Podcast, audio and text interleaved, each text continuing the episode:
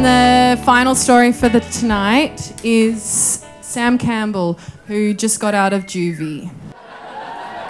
What's that? Okay, okay. All right, Oh, hey guys, how's it going? Hi guys, thanks. Okay. Oh uh, yeah, I wasn't planning on checking out the new season of Big Brother. When I heard they were bringing it back, I rolled my eyes. Uh, excuse me, Channel 10, would it hurt to get some new ideas? The week before the show started, there were ads for it every two minutes. Even in the trailers, I could tell the new, mo- uh, the new housemates were total yo yo's. And the show was going to be tackier than ever. However, I must admit, I did find myself becoming a little curious the night before the show.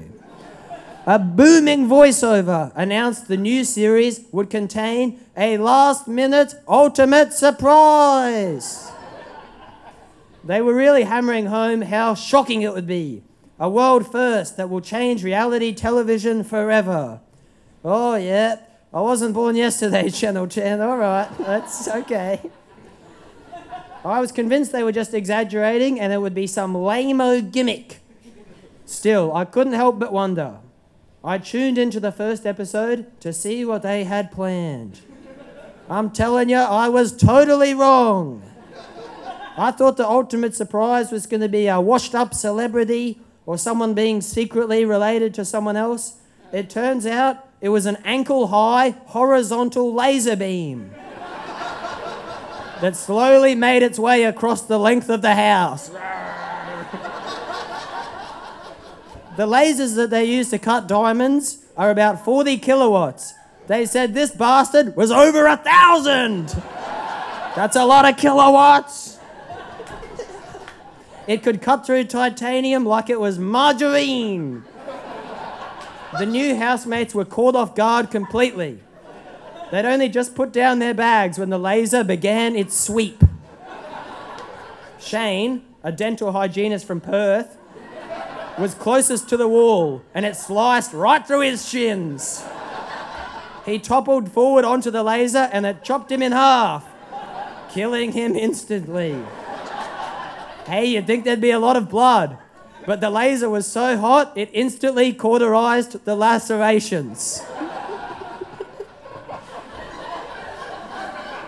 A Melbourne bookkeeper called Grace lost both her feet as well.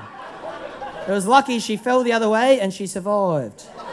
Got on yet, Grace? Everyone else managed to jump over the laser. They seemed really shaken up, and all of the tables and chairs were left significantly lower to the ground. Yeah, pretty much everyone who went into the diary room mentioned the laser. And at the end of the episode, Gretel Killeen assured us this was, it, this was not going to be a one off. The laser would be travelling through the house once a day, every day, at no specified time. The next morning, I read a few articles about the first show in the paper. A few of these bloody lefties thought it was a bit cruel. They said that the producers could have at least told the housemates the laser was coming. But most people agreed it was a breath of fresh air. On Triple M, they asked the Prime Minister for a comment. He said that he was a bit ticked off that Shane had died, but apart from that, he thought it was cool. The second episode did not disappoint. The laser emerged just after the housemates had finished breakfast. They didn't scream nearly as loudly this time, and everyone made clean jumps. The twins from Sydney helped Grace get up over it. Everyone laughed at Benny, a supply teacher from Brisbane. He- thought it was called a laser bean instead of a laser beam. Laser bean. I, I, at first, I thought Benny was just pretending to be a bit clueless or something, but I soon realised he really was just like that. Bit of a space cadet. Not stupid by any means, just a different way of looking at the world. I could tell a few of the girls liked him. On day six, we witnessed the first midnight laser. Everyone was already tense after the evictions. and I was hardly surprised when the twins left Grace to perish. she tried to use her arms to boost herself up, but couldn't muster the strength, and she got sliced. Serves her right for lying to Bianca and being such a fucking bitch during the Easter egg hunt. After they'd been in the house for three weeks, it's fair to say that the housemates had all lost their marbles. They, had begun, they, they began referring to the laser itself as Big Brother, and they were ignoring the voiceover completely. Two more deaths! Josh deliberately lay down to die after he saw Monica getting off with Benny in the showers. Zach just jumped too early. It was a shame to lose Josh. He was so sensitive and raw.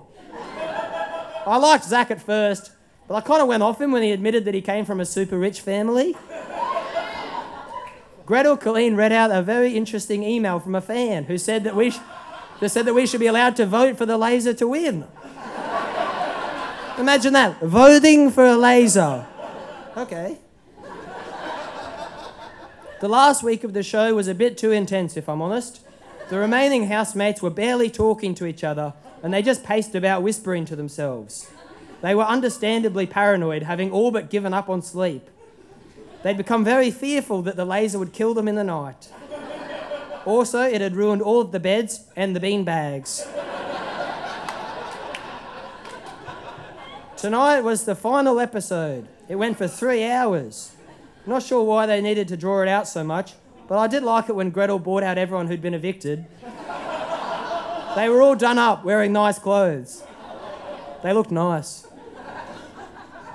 In the end, Benny took home the prize money. He'd been the favourite since the start, so it was hardly a surprise. He really deserved it. Such a solid bloke, and when he proposed to Monica in the hot tub, it was honestly magical. I got really, I got really caught up in the show, you know. Now that it's finished, I feel a bit down. Yeah, not sure what I'll do tomorrow. Hey, I thank you, and I dedicate my story to all of my mates.